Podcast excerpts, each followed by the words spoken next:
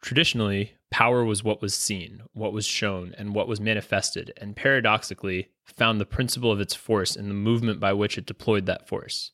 Those on whom it was exercised could remain in the shade. They received light only from that portion of power that was conceded to them, or from the reflection of it that for a moment they carried. Disciplinary power, on the other hand, is exercised through its invisibility. At the same time, it imposes on those whom it subjects a principle of compulsory visibility. In discipline, it is the subjects who have to be seen. Nat, we're back at Made You Think. We are back and we are doing another afternoon episode, Yep. enjoying a little uh, wine as we record here. And I, I think it's necessary Some Malbec. for this book. Yeah. Some fine Malbec. The book that we're discussing today is Discipline and Punish by Michel Foucault.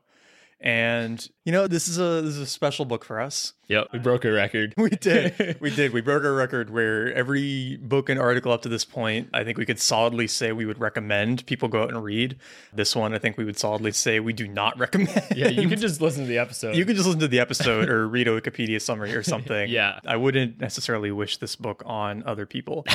Uh, but, you know, we shat on postmodernism so much in our past episodes that we decided it made sense to actually read one of the postmodernist works. Though I think I would say that that was the intention behind this Yeah. one, but it seemed like it was not actually that much about postmodernism in the same way that like it didn't have much about like the gender differences or like Well, I, things so like I think it does. that. okay he has another work that is just about that right or Well, it's about sexuality, and Okay. I'm not 100% sure what he I covers. haven't read it so I don't know yeah, Yeah. I just know But the I- title well, I think too, there's like, so in philosophy, right, there's a difference between the underlying philosophy and how that philosophy is being brought into modern discussions. okay the thought process versus the manifestation basically. Yeah, exactly. So I think this is definitely like a big foundation of postmodernism, even though, you know, some of the punishment stuff at least is not in like the modern discussionary gestalt, right? But it, you can still see how the ideas are very relevant to the conflicts that are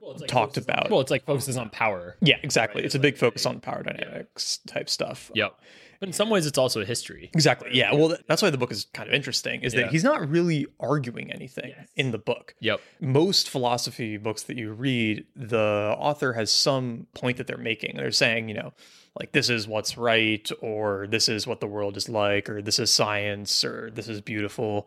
Foucault's not really arguing for anything in particular. He's more saying, like, this is what is. And it's kind of his interpretation of the history of punishment and discipline. It's much less like this is how the world should work. right It's more this is how he sees it already working. Yeah. And taking a step back, I think the reason we don't really recommend this book is not because it's not like an interesting topic. I think the topic's pretty interesting. Yeah, it is actually an interesting book. It's more I just don't like the way he wrote. Oh my gosh. It was like if you want to be as verbose as possible and I think very long sentences. exactly. If you challenged me to write like the least readable book possible, I would be hard pressed to do a better job than this. Yeah. It's, you know, you've got sentences that run for whole paragraphs that have, you know, 10 semicolons in them. And even the intro quote was like really long, but I think it was like one or two sentences maybe. Yeah. it's just insane this style of writing. And we'll, we'll read more from the book as we're going, so you'll get more sense of it. But you have to just reread constantly and try to dissect each sentence. And I think you brought this up, or last week we were talking about it as we were trying to work through the book. yeah, It's a translation Right. into English, but you said that doesn't necessarily explain why it's like that. yeah, it actually makes less sense because it's translated from French. And compared to English, French is a very simple language, right? It has significantly fewer words. We might have five words for something in English, and in French, there's really just one, maybe two. And there's not, you know, a significantly different grammatical structure or anything. So there's no reason that that would be an excuse for it being so crazy uh, verbose. And obviously, other things translated from French aren't like that. Right. So it's, it's just something about the way he wrote. And to be fair, the postmodernists are kind of could also be the translator, partially. no, no, no, no. It's definitely his style. The original. Hmm. Oh yeah, because they're famous for this. Like this is a thing, right? That Foucault and Derrida, in particular, who are sort of the two main, you know, forefathers of postmodernism, at least depending on who you ask, they're just both famous for being painful to read and being incredibly verbose and all of this. And I don't know if it's like a French intellectual early 1900s thing or what, but wonder if it's signaling of some sort too. yeah, well, that, Like an that's intellectual signaling. I had some philosophy professor who mentioned that once that was like, you know, there's a temptation in philosophy to write in these really verbose, like crazy ways and try to seem really complex and jargony. But, Well, you see that everywhere. well, but the fact that many philosophers have become famous and widely read despite writing that way doesn't mean that it's like a good tactic, right? Yes, I totally It's agree. like Kant had amazing ideas, but he was a terrible writer. And it doesn't mean that you should be a terrible writer too. It's kind of like Steve Jobs did amazing things, but he was a horrible person. right. So it doesn't mean you should act like It doesn't mean you should be a horrible person to do amazing things. It's, it's a fallacy of like taking things that are like just correlation and assuming that's the cause. Yeah. And, like, oh, like you're supposed to, I don't know, wake up and meditate or something. Like this famous person does that. So like you should do that too. And you'll be like that famous person. But that's like not necessarily true. If that were true, listening to our episode on daily rituals, then you should spend all day hopped up on amphetamines and alcohol. that is the strongest correlation Right. with artistic success throughout history, it seems. So that's why we're drinking wine. yeah. Because we're just trying to Pop an addy. You know? Not this episode. No. yeah, so I think I don't know, maybe some of it's that where it's like might be some kind of signaling of some sort. Yeah, it could be signaling. It might also be like I don't know if this is a postmodernist thing or just a philosophy thing. There seems to be a if it's a very easily understood sentence or idea, it's got to be like too simple to be powerful or something. Well, there there is that element, which is Yeah. that if something is easily understood, it's not good for teaching in university. Well, it's also like you see the same thing with startups who all try like not all. Okay, that's a definitely broad stroke, but there's a lot of companies who are like we're bringing AI to this or like Oh, putting this on blockchain and it's like why? Why? and also the AI one I think is a better example because AI is like it's actually machine learning and they're Yeah. calling it like artificial intelligence or they're saying like it's AI but really it's like just a recommendation engine which has been going on for a long time right it's nothing different but by calling it artificial intelligence or saying we have a proprietary algorithm that does like blah blah blah it's like it makes it sound more complicated which makes people think you're doing something really groundbreaking Yeah. so it could be some of that too, like a signaling or like obscuring the fact that it's a simple idea in a cloak of long sentences and big words. Yeah, I think there is a big element to that. Like the reason that the Stoics usually aren't taught in colleges is that there's not much to teach, right? you just you can read letters and it makes perfect sense. And you're like, oh, cool, I get it, right? A professor's not going to earn a salary teaching a class on Stoicism. You almost don't need a class. you, just need to read the book. You don't need a class at all, but you would need like a whole university education to understand a few books like this, Yeah. right? if even understanding it we at that kept point. pushing this episode back because I mean I think we had this sort of mutual acknowledgement that we were slogging through the book. You, you can't read more than, and maybe some people can out there. And I- kudos to you if you are. I mean, I consider myself a pretty good reader, but this was just like, This was tough. ugh, it was tough. But that said, there were some good ideas in here. Some interesting ideas that I hadn't thought about. Yeah, now, now that we're done shitting on it for 10 minutes, like I, I will say that there are interesting ideas in it. And the thing that we came into it too was we wanted to come into it with the mindset of, okay, like let's find, you know, what's interesting and stuff here, Yeah. not like let's read this and then shit on it, right? It's we like, got that out of our system. yeah. And to be fair, the only thing that's bad here is the writing. Yes. The yeah. ideas are actually like quite good. Well, it's also a history that I had never really thought much about. Yeah. we all just assume like prison is this thing and the current judicial system is its thing, but like I never really thought much about the evolution of how it got there. Right. Never really gave that even a second thought, but And it's a very new thing. there's a really interesting history behind it. Yeah. and that's really how the book is written is a four part history of discipline and punishment uh, and, and that's basically a progression too so it's you know in the first book he's starting in the beginning where it's basically pure punishment and then it progresses to the fourth book which is modern time which is pure discipline and less actual punishment so we'll, we'll get to kind of what all that means but from that and from how what he's talking about with each of these you can see how some of these themes of modern postmodernism creep out Yep. so, a- and we'll say we picked this book because there's really two main philosophers who get credited with postmodernism, Foucault and Derrida. Foucault, who, you know, wrote this book, this one's kind of his like this said to be his best work. There's also the history of sexuality, which is supposed to be very good too. Do they live around the same time Yes. It's an early 1900s school of philosophy, so they pretty much all lived around then in France? not just in France, but I think a lot of it came from France. But he actually, I mean, he didn't, he died in Berkeley. He grew up in France and lived there, and then he moved to the US. uh, and was teaching at Berkeley for a while. Postmodernist uh, haven. No, I'm just Yeah, kidding. well, now Yeah, well, now it is. yeah.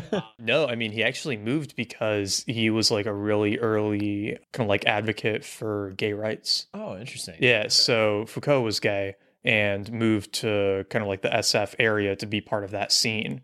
And he actually ended up dying of HIV AIDS. Oh, I never knew that. Yeah, so that was why he passed away fairly young. He could have still been alive today. Really? Yeah. Okay. So he was like a big Yeah, I advocate know. for that. And I think the History of Sexuality book is very like pro non heteronormative lifestyle, which is, I think, where some of the postmodernist like Got it. sexual and gender stuff comes in. Because I never understood the connection. I Yeah. guess that makes a ton of sense now. So, That may be an interesting one to check out sometime. or tried Derrida too. Da- David Yeah. was supposed to read the Derrida, and I was going to read the Foucault, and then he was just like, "No, I'm not." This is the good thing about the podcast is uh, we have to finish the book, It gives us some accountability, especially once we send out an email. yeah, saying that we're going to do that. Which we did for this one. So if you're not on that email list, you would have not known that we were covering this. You can sign up for the email list, madeyouthinkpodcast.com. It's a great email list. It is. Ten out of ten. Would recommend. Four out of five dentists agree. it's a great email list. What happened to that one? I don't know. He thought we were doing too much of the. Uh...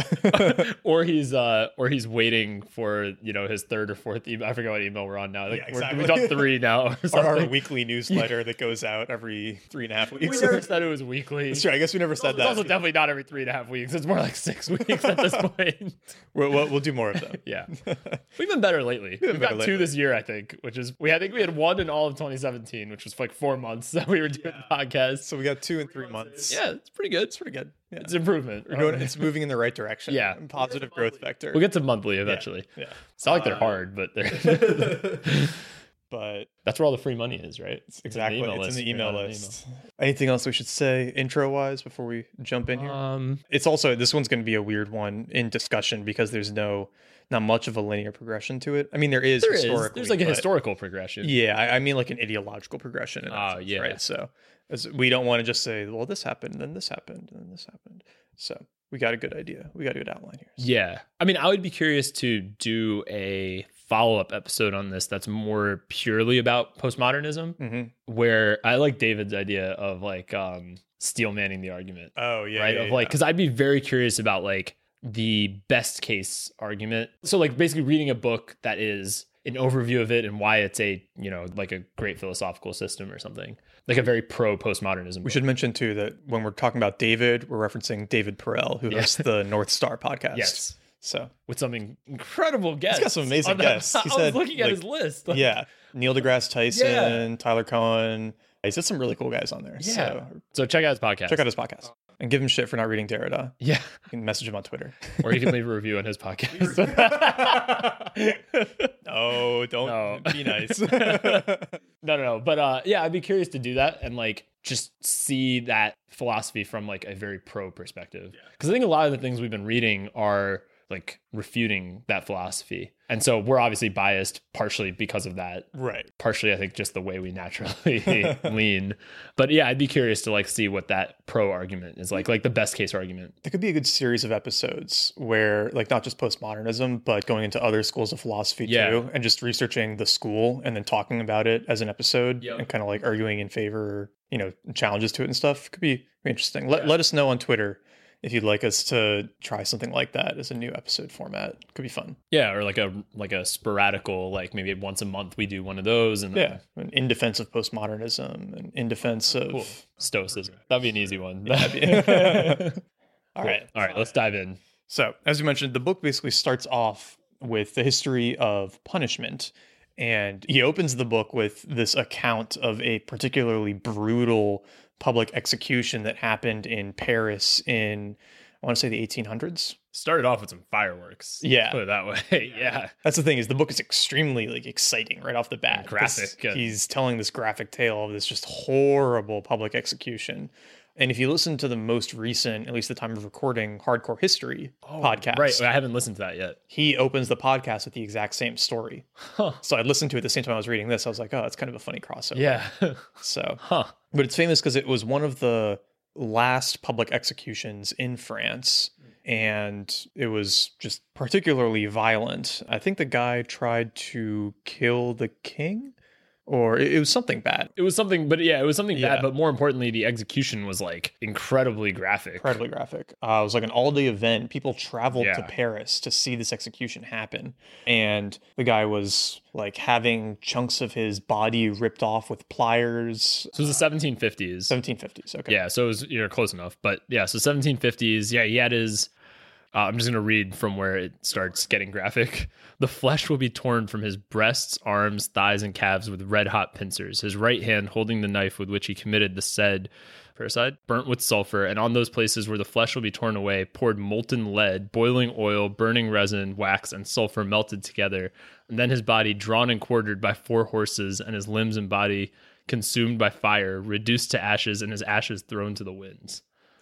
Damn, Yeah. that is brutal and graphic. And I think what makes it worse is that pretty much every part of it got botched. Yeah, So they the I don't know what you call them. It's not like a hangman. They didn't know how to like rip the skin properly. and then also when the horses were quartering, said they had to use instead of four, they had to use six because the horses were like less trained horses than usual. yeah, they didn't know how to do the run for the quartering. And then it said even they did not suffice, so they were forced in order to cut off the wretch's thighs to sever and hack at the joints. Yeah. Because it wasn't coming apart. Ugh. Oh my gosh. Yeah. and the crazy thing is I think when they were quartered, they were alive still, right? Oh yeah, they get ripped apart while still alive. So how much of this do you think was like almost a warning signal to other people? Not do you think most of that is like it was tied to that? That's kind of what he is saying in this section Yep. is that punishment was, you know, historically punishment Ordered by the monarch. was yeah it was a expression of sovereignty so i'll read this from the book in monarchical law punishment is a ceremonial of sovereignty it uses the ritual marks of the vengeance that it applies to the body of the condemned man and it deploys before the eyes of the spectators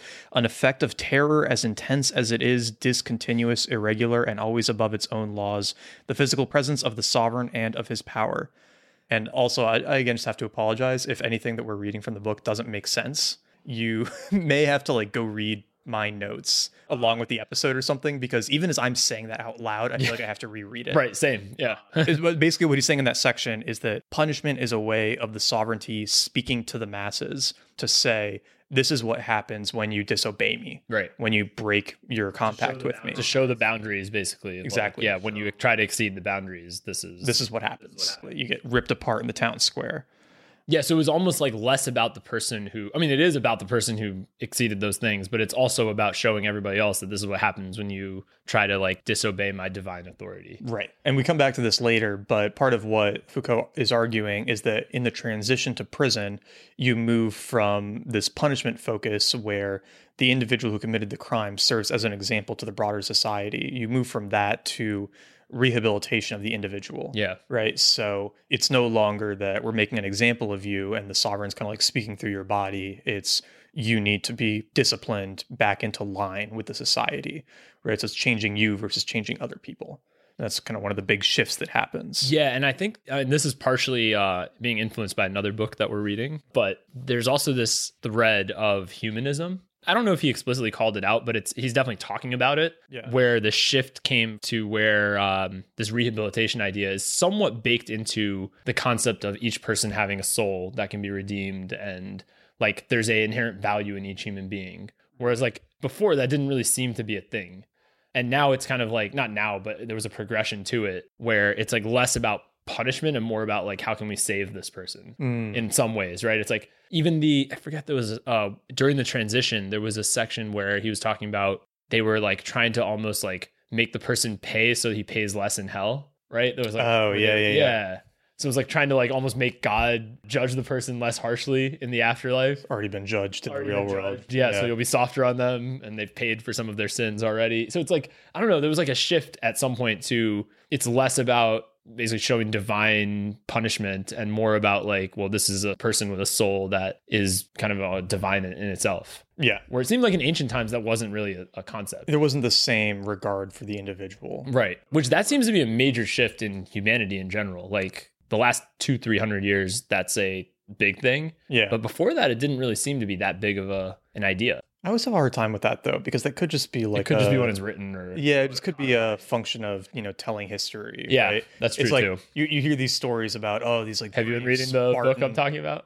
Are we talking about Deus? Yeah. Uh, not yet. Okay. Well, that's it's like a big thread in the whole book Oh, is okay. about that. Yeah. But what I was going to say is like you read these stories of like, oh, these fearless Spartan warriors who would like, you know, run to the death to like fight to protect their city. And it's like, okay, that's a great story. Right. But for the individual, how different is one of those individuals from like a modern person in the army? Yeah. Right. I bet not that. But there's also that some of it's like the narratives that we tell each other, right? So it's kind of like I don't know. We've grown up in this very individualistic society. I think I was talking about this a little bit on the last one. I think we talked about it with the Hiroshima episode too. Yeah, even the the gun control one about like Right. Japan versus here, it's like we've definitely grown up in an individualistic mindset in society. So we think very individualistically, like you are you, I'm me, but like maybe for people who were maybe the Spartans, right? Maybe they were very societal, like community oriented essentially. More communal. Yeah, so it's more like you're a cell within a unit Right. as opposed to an individual all on your own. I believe that. Maybe I don't know. There's we can't rewind history and actually figure out the right answer, but yeah. But we can see certain behaviors that suggest that, right? Like Yeah. kamikaze pilots in World War II. right. It's a distinctly kind of Japanese thing. Yep. Or people even calling on the emperor to commit suicide is like Yeah. an interesting thing. Like the equivalent would be if like I don't know when the like Iraq War clearly didn't go that well. If people were calling on like Bush to commit suicide, like nobody, Exactly. I don't think anybody even called for that, right? It was like people might have been like, oh, he should be impeached or whatever. Well, but there it's certainly like- wasn't any serious national call for Right. it, right? Yep. It sounded like there was some of that in Japan. right, and I think I would argue that even the emperor himself in Japan felt guilty He probably considered it, seriously. Yeah, so it's I don't know, it's like a different mindset, and I think uh, Harari is very good at talking about this even in *Sapiens* about how so much of our worldview is shaped by narrative, Right. Which is a very postmodernist way of thinking, actually. Yeah, Well, I, I was actually thinking about that as um, I'm rereading Sapiens. So I was like, oh, there's actually a lot of those elements, a lot of those threads kind of weaving in here, which makes sense because postmodernism is such a dominant philosophy in modern social science schools, right? right. In modern, like liberal arts. Well, and I think like what's anything. tough about it is that it it does have this element of truth. Yeah. like our worldview is shaped by the narrative that we grow up around. Yeah, narrative we grew up around, and that there is really no absolute reality or absolute truth. Right. Or maybe there is, but it's beyond us. Beyond it's like math, right? Yeah. that we're all seeing like one side of it essentially. Exactly. but your side might be different than my side, and which is different than the next person's side. But there might be something absolute, but it's like sort of beyond our ability to see it. right. We can't comprehend, or at least we can't fully comprehend it. Interesting. So in the intro, it does make you think. so in the intro, he kind of goes through this progression on a high level. And he starts to get more into some of the elements of discipline too. So, one of the things he focuses on or mentions pretty early is that there's this element of enclosure Mm. in discipline. Uh, and he says, you know, reading from the book, discipline sometimes requires enclosure, the specification of a place heterogeneous to all others and closed in upon itself. It is the protected place of disciplinary monotony. There was the great confinement of vagabonds and paupers. There were other more discreet, but insidious and effective ones. There were the colleges or secondary schools. The monastic model was gradually imposed. Boarding appeared as the most perfect, if not the most frequent, educational regime. So he's pointing out here that the while punishment was confined to people who did something wrong, discipline became a sort of way of life where all elements of society started to be built around these disciplinary structures, particularly in confinement. So it's not just the prisons and the boarding houses or the crazy houses, it's also, you know, how we organize our schools, our factories, our Even our time in some ways, right? yeah, Like our putting boundaries. military, our personal time, right? Like we even discipline ourselves to try to control for time and put everything in its place. Like it became this mentality along with the shift in punishment. Yeah, and it was almost like different use cases, almost. Mm-hmm. Because like punishment was more crimes against the well, it started as crimes against the sovereign, and then it shifted to like crimes against the people, right? So it was, but it was like still a crime against somebody, like murder or theft or something like that. Whereas this is more like vagabonds and like like basically homeless people. Well, but it's also a thing where, you know, before everybody was pretty much just like, you know, whatever, doing their own thing. And then somebody broke, you know, the sovereign law and then they had to be punished. One of his points of discipline is that everybody has a place now. Right. It's almost bringing up borders for yourself. Like not borders for yourself, but for your time, regardless of if you did anything wrong. Well, your time and your place in society. Right, Right. Everyone is expected to behave and act in a certain way. And what he's saying too is like an individual has a place, but a place also has an individual. And you can kind of pull any individual out of the system and put a new one in, and the system still operates fine. Yeah. Right? It's like everybody is integrated, but also very like interchangeable and dispensive. Expendable on those. Expendable. There we go. Third time's a charm. So that was one point of contention I had is that like I don't think that was like a new thing necessarily. I mean, it might have been on a mass scale, Hmm. but there were definitely disciplined people before this whole movement. Yeah, well, I, I don't think he's just talking about like This is more the societal view. yeah, it's more the societal view. Yeah, not the individual view. because here what he says a little bit later is uh, in the 18th century rank begins to define the great form of distribution of individuals in the educational order rows or ranks of pupils in the class corridors courtyards rank attributed to each pupil at the end of each task and each examination the rank he obtains from week to week month to month year to year an alignment of age groups one after the other a succession of subjects taught and questions treated according to an order of increasing difficulty so it's like this strict imposition of Hierarchy. hierarchy. Yeah, Yeah. kind of like in all parts of life.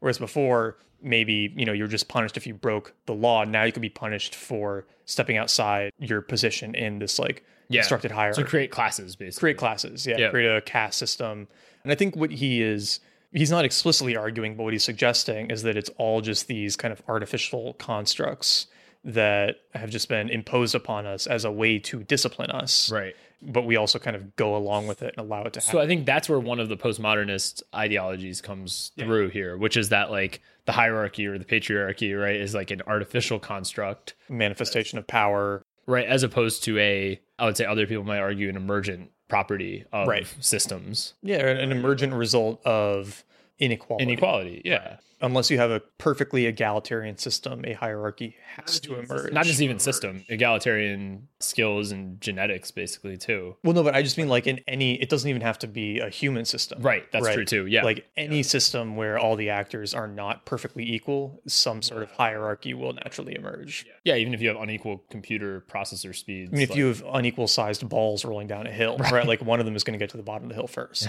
so the only way that you kind of totally remove any hierarchy is perfect egalitarian Yeah. unless what he's saying is what he could be saying here too is that there can be a natural hierarchy but it doesn't need to be an enforced Yeah. hierarchy This is like a codified. This is like Yeah. a codified hierarchy. This is the school is saying, you know, you are this rank and you are this rank and you are this rank. so it's not whereas emergent. It's Exactly. like it's almost this is top down It's more top down, or it's at least imposed. uh, sticky. Yeah. That might be a good way to put it. ah, yeah. Where the patterns emerge. It'd be harder to move out of your. Exactly, but it's hard to move out. That's actually a really good way of putting it. And then because it can also become, um, well, I guess what it emerged into was classes, which then became almost like something you were born into. Right. At which point, then it's not really at all an emergent hierarchy. It's totally a imposed hierarchy at that point. Yeah. Or it's at least much more imposed than an old, more fluid structure. Yeah. It's not what there's a term for this in systems, like when you can shift like so basically you and I, let's say we're terrible performers and we were at the bottom of the hierarchy, but we could have kids who are not like that. Right. But in an imposed hierarchy where it's sort of like based on where your family's position is in society, our kids, even if they're much more skilled than we are, would be occupying the same place as we have. Right. And the opposite is true too. If you were, let's say, we were at the top of the hierarchy and our kids were some goons and like horrible at everything, fall out of it. Yeah. but they wouldn't fall out of it because it's not based on skill anymore. It's sort of, in, I don't know, it's not imposed. I mean, it is, im- it's not imposed. rigid. Sticky is probably the best term. Yeah. Sticky or rigid or Rigid. inflexible. Yeah. Well, it's like what Taleb was saying in Skin in the Game, right? Yeah. it's not how close together the wealth levels are of the society that measures its equality. It's how easily you can move in and out Yes. of the wealth classes. Yeah. So it's like if you move into the top and then it's sticky, it doesn't matter what you do. There's probably something wrong. with that. Very low equality. But that's, you know, that's what it's like in Italy and France and these places that you think of as being. Those were some really cool stats that he showed, Yeah. which I never knew. Like in Florence, how he was talking about how it's like the same top five richest Same few families families. since like the 1600s. Exactly, like 500 years. That's wild. It's a long time. It's longer than the U.S. has been around, like by Yeah. by double, Oh, yeah. basically. But nobody who was the richest in the US when it was founded is still the richest. Yeah, not even anyone. I mean, even in our lifetimes, it'll I change. mean, what? There's 80% turnover in the last 20 or 50 years, I think. Isn't there a stat that's like I don't know the exact number, but it's well above fifty percent of people will have at least one year of being in the top five percent of incomes, Mm-hmm. Something like that. which is pretty incredible. When I heard that stat, but it, in that sense, I wonder what the ranks are between countries. Like, are is like Hong Kong a bigger, like have more shift than the U.S. or I would bet it doesn't. it doesn't? Right? I Hong don't know. Kong, yeah. Well, Hong Kong or other like super free market Uh, places is what I'm wondering, like Singapore or like yeah, places that are like even because the U.S. we always call it like a mixed economy because it is, or it's not like true free market, but there's some places which are very much free market type yeah. places. Although it's hard to find many places That's more true. free market than the U.S. Yeah. it's really just like Singapore, Hong Kong, but it's like city states. Yeah, the only places that can afford to be more free market are really the ones who have their military given to them for free by another country. Yeah. exactly. if we didn't have to worry about that, and uh, if we could have just like a uh, what was his name? But I mean, if we could basically have like a more benevolent dictator as opposed to all of the congressional nonsense, Yeah. then maybe it would work a little better. But Hey, maybe going back to sovereign individual, maybe we'll be returning to the idea of city states. I still love that idea. So I do hope we do. I know it'll be awesome. Yeah. The transition might not be fun, but No, that part post transition will post transition would be great. be cool. Yeah. All right, back to All the right, book. good tangent. good tangent.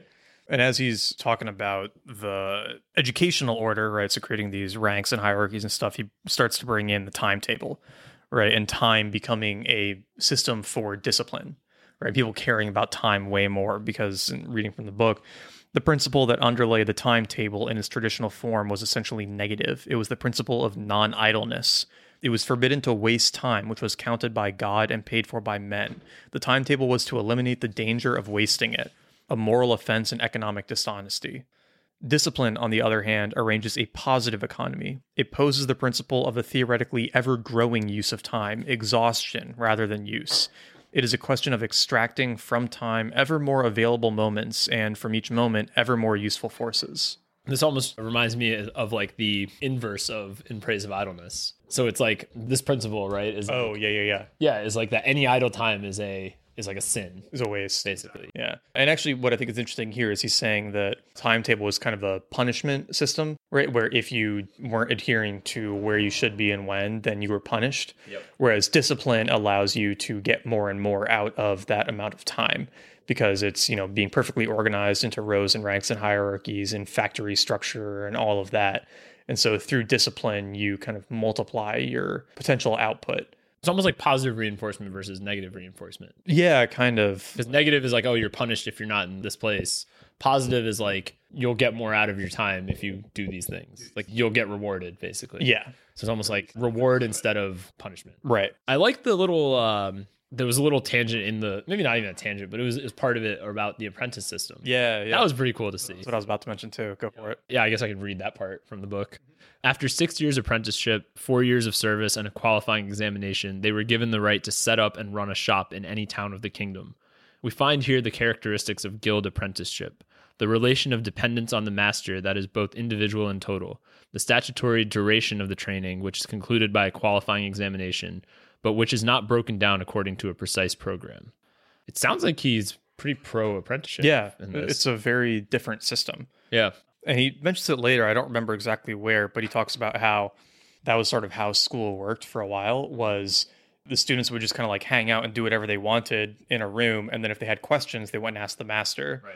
And then eventually that morphed into sitting in perfect rows and aisles, right? A much more disciplinary structure. And we'll get to the panopticon and all of that, but the teacher being able to survey everyone at once Yeah. right? Whereas in the old system, the apprenticeship style, it was like you did your thing and you just you know got feedback and stuff as necessary. Well, there was a great conversation. I, I had a lunch yesterday with a few people, and one person is works at like a VC firm, and he was talking about how he got his start. And he he went to CMU actually, but he's a little younger than us, so he's working at a VC firm pretty early in his career. He's pretty young. What's his name? David Silverian. Oh, okay. Do you- I don't think you knew him, but I brought you up, and he was like, "The name sounds familiar, but I, I don't think I'm friends with." him." but the thing that he was talking about that was pretty cool is like he just in his sophomore year he kind of knew he wanted to do this. He just started emailing firms and offering to work for free and scout Pittsburgh companies for him. Yeah. So he was like, "Oh, you're a New York VC or you're a San Francisco VC. I know you're not coming to Pittsburgh to scout companies. So like, what if I just kept a tab on these companies for you, totally for free?"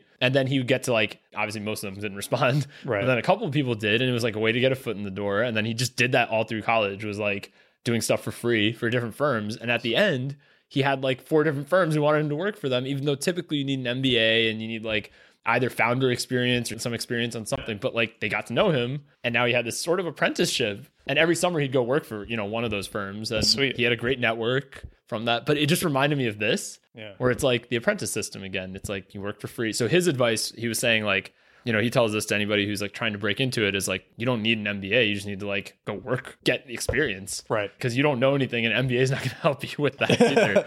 To do the MBA and you'll actually know less. Well, especially if your goal, like, so he was saying your goal as so he was saying every single day, right? He talks to different founders and he's like scouting different things. He's like, you need to have a thousand conversations with founders before you have any sense of like what you're doing. Probably at least a thousand, right? So he was like, like if you haven't had those thousand, like you're not gonna be a VC, Right. like so he's like, just get started on getting those thousand as soon as possible, and no one's gonna hire you until you've had, you know, you have at least something that you can show for it. I mean, you have to have been a successful founder, or but his model was pretty interesting. He's like, I've been interested in the investing side. I, I don't really have the founder interest as much, but like there was no good way for me to like break into the system besides working for free. That's a good advice for people, right? It's like Great way to do it. the apprentice model still works it's just not codified in the same way like it's not a common thing but i think it's a good way to learn Well, it's like Charlie Hohen's recession proof graduate thing. yeah that's exactly what i was thinking as he was talking It's a great model. You just start emailing people and saying, hey, you know, I would love to do what you're doing someday. Well, Like, you gotta offer something yeah, I can do this for you. Let me Right. do it for free, and then we can revisit. well like david turned the fact that he was in pittsburgh in, from a bug to a feature right? Yeah. it's like it could be a bug because there's not too many vcs in pittsburgh but that's a feature because there's not too many vcs in pittsburgh Exactly. right? So it's like, that- but there are some companies there. So it's like, okay, I'm going to scout these out. I'm going to talk to all of them, send you like a little write up on each one. And by the way, you don't have to pay me. Right. Like, who's going to say no to that if your job is to scout companies? It's a no-brainer. yeah. So it's just like stuff like that. You got to provide something. Like, if you got a cold email of somebody just being like, hey, I want an apprentice for you, you probably would be like, okay, I don't know. It's not my job to figure out what you could bring value for or whatever. Right. But if somebody emailed you and was like, hey, Nat, I will like go out and find like five clients for you in the next month. You'd be like, okay, sure, go yeah, for it. Yeah. Do it. Yeah. See if you can do it. Right? yeah. I mean, Andres, yeah. who Andres is makes this awesome. show amazing. Yep. Like that was a cold email. He said he'd do the first episode for free, and if I liked it, we go from there. And Shout out to Andres. shout out to Andres. uh, Andres, if you've bought the domain, please put that in the description. I don't know if you actually 'cause we we were talking Yeah, about we him. talked on- about his yeah, name, yeah, yeah. yep. So it, uh, shout out to Andres, our amazing podcast putter togetherer. He's, mu- Yeah. he's much more than an editor. So Yeah. Well, uh, the show would not be what it is. oh, without absolutely him. not. Yeah. So if anybody else is doing podcasts, you should hit up Andres to help you out. Yeah. So his his link will be in the bio. Yeah. But they, but he's a good example of that, Exactly, Right? It's yeah. like, yeah, he, I mean, did he teach self? He's probably taught himself. I think all he's this self taught. stuff. Yeah. and I, I I was either his first client or one of his first, and then since then he's been able to like quit his full time job and just do this full time, which is awesome. Yeah. But it's funny how common that kind of story is, Oh, too. super it's like, common. it's like, y- yeah. I mean, I feel like if, unless somebody has tried working for free, it's like magic. It's like, wow, how did they get that kind of a job? But it's kind of seems similar for most people Yeah. like, to get in. I mean, I'm sure you did something. Very That was what I did in early college on. when I started Yeah. getting into marketing. Yeah, I was reaching out to people offering to do marketing stuff for free. Adil did that for design. Yeah, I know that. he did it for design stuff. Because I heard his Snapchat interview. Yeah, actually. exactly. He talked about it on the National Yeah. interview. No, but it's surprising how common it is. And the thing you'll find too is that a lot of people will take you up on the offer and pay you. Because I've had people reach out to me offering that and I'm always like like look, we can do a test run, but you know, I don't want somebody to work for free. Mostly because I don't think that like most people working for free just It won't work. There's no skin in the game. is no skin in the game exactly. So there needs to be like some incentive, but it's at least a good way to get their attention, being willing to work. Well, and the right personality type for that you want to work with is going to be an overachiever anyway. So if they think, you know, okay, this guy's paying me like $100 for the day or something, I don't know, whatever it is, they're going to want to exceed that value. yeah, exactly. so they're going to work extra hard if they're getting paid. they're getting paid. Yeah. Very Machiavellian of you. I'm just kidding. I'm Supportive. just Supportive. kidding. Jeez, Neil. just kidding. That's a cynical view. No one's going to want to intern at Growth Machine now. No, that's it's a great company. I'm in the office right now. exactly. and You get to drink wine at three o'clock. It's a good, there's a dog. it's a good gig. All right, we've had some good tangents so Good far. tangents. So, and this actually gets to what I was talking about with the school organization, where he's talking about the old structure for education, how, you know, you'd go off and do your thing and then you talk to the master. And Foucault says, a whole problematic then develops. He can't just say a whole problem develops. a whole problematic then develops. that of an architecture that is no longer built simply to be seen, as of the ostentation of palaces, or to observe the external space, such as the geometry of fortresses, but to permit an internal, articulated, and detailed control, to render visible those who are inside it. In more general terms, an architecture that would operate to transform individuals, to act on those it shelters, to provide a hold on their conduct, to carry the effects of power right to them, to make it possible to know them, to alter them. Stones can make people docile and knowable. Hold on, that is two sentences. That is two sentences. Everything before stones can make people docile and knowable is one sentence. Yeah, You're getting winded there. I know. Yeah, I was trying to do it in one breath. It's like I, I need like Eminem's lungs, right? but basically, what he's saying is that buildings then become designed in order to maintain visible control over the people in them with you. So you know what's wild is that this is very much like seeing like a state, uh, Mm. the book, which is that's kind of the flip side of this. So that is like talking about how well the big example they use is cities. Like cities are redesigned or yeah, basically redesigned. Like so cities that have a historical layout that has emerged organically are very much unknowable from the top, right? Because the instructions to like get to your house, for example, might be like turn left and walk like 20 paces from the water fountain Oh, or something, right? There- There's no address. So that's why cities from a top down approach will be like, oh, we should have a grid or we should have like this area should be zoned for this and this area should be zoned for that. And that's like great from a top down perspective. So as he's saying, like it makes it knowable what's going on inside the city. Like, oh, that's a commercial zone or that's a residential zone. Yeah. But that's not necessarily how people would have designed it from the bottom up, right? Because like not necessarily the most useful approach Right. like the useful approach might be like okay it makes sense to have a apartment building here and this commercial area here like it would organically emerge yeah. right because if like someone opened up a shop in an area that doesn't really need a shop it'd probably just go out of business right so it's not zoned in any way it's just sort of free for all right which like okay there's negative arguments for that too but the biggest problem quote problem with that is that you can't know what's going on Right. It's harder to have control over the city. and then it becomes a big problem for taxation or like even just like let's say you need an ambulance to go somewhere if there's no address like how do you know where the person is well, that's the crazy thing if you visit these old European cities. or asia too And Asia too. Yeah, yeah. yeah. But like uh particularly I noticed this in Prague. i was just gonna say prague Yeah. because it's one of the few european cities that hasn't been leveled Exactly. you know, completely survived the world wars somehow. they brag about it yeah, it's like one of the first things you hear. they're like we surrendered yeah it was smart it was smart preserved our architecture. We're not like those idiots in Warsaw. That's what they'll Exactly. say. Because I went from Warsaw to Prague. So in Okay. Warsaw, they're so proud of the fact that they didn't really surrender and that even when they were uh, conquered, they still fought back. And they were like, all the buildings here are new because Hitler had a vengeance against Poland. And they're very proud of that fact. Yeah. Then I went straight from there to Prague and they brag about the opposite fact. Yep. Of like, yeah, we surrendered, so we spared ourselves all the damage. And I'm like, okay, interesting. but you feel it when you walk around. Yeah, it's an old city. it's a very old city. It's all these like weird roads. organically laid out. impossible to navigate. There's all those like almost tunnel type of things. Not tunnel, Yeah. but like Well, they've got like the covered narrow, archways yes, between yeah. buildings, right? That Yeah. you can walk under and just really twisty turny. No way to get a car down most of it. cobblestones all over the You place. pretty much have to walk or be on a scooter. Yep. And I mean, it's really cool and it's very fun to see. It's great. It's just, it's so different from, I mean, we live in Manhattan, Right. right? It's a pure grid. or Right. It has very much a DC. top down city. DC is, I would say, more organic than New York. It's but weird though because DC is totally top down, Of course. but it's Yep. designed to be Yeah. more organic Yeah. feeling, which is right? interesting. Which is also partially, uh, apparently, it was to prevent invasions. Huh. So they designed Oh, I never it to thought be about that. deliberately obscure and kind of like obtuse to navigate to make it harder to invade. Smart. So there's no straight line from outside of DC to the Capitol or the White House or anything. So you'd have to go on these. You'd like, have to go in these twisty- kind of like twisty routes. Yeah. clever. It's very I smart. would have thought of that. Yeah. But the whole thing is just top down. Yeah, all designed, at least in the core original DC area. You get further north and east, right outside of, you know, right on the Potomac. And then it, like, I think gets more away from the original plans, but that was the original plan. That's one thing you notice in Asia though, like in India especially, like it's all bottom up in cities, which is why like e-commerce is so hard in that country because it's like deliveries are really hard to do.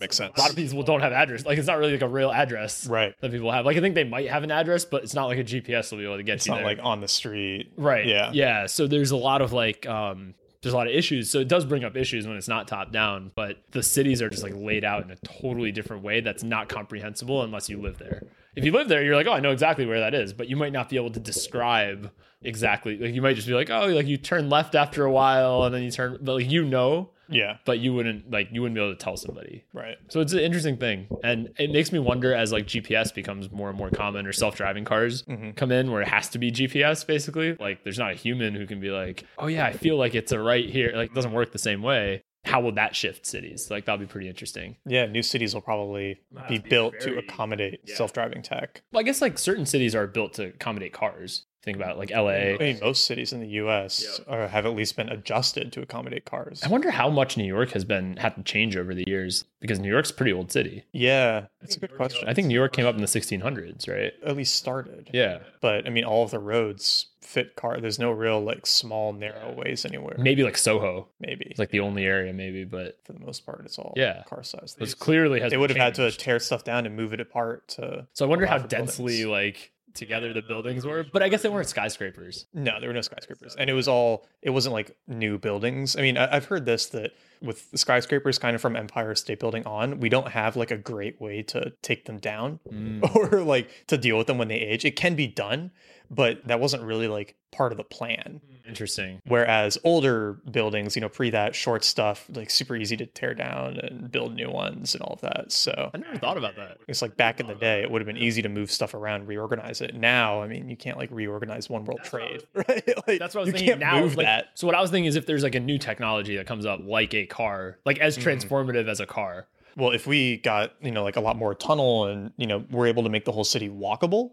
the city's pretty walkable. New York is pretty walkable. yeah, but I mean pure walkable, Yeah. right? So if all the roads could be turned into sidewalks and then you just had like street merchants and stuff in between the buildings, that would be awesome. That would be pretty cool. Can you imagine? oh, that'd be so nice. I would love that. I wonder if there's a city that you could. So in Munich, there's a lot of areas that are like that where it feels like it should be like a big street, but it's just all patio, like in between the two sides. And the two sides of the street, quote unquote, are as far apart as they are in Manhattan.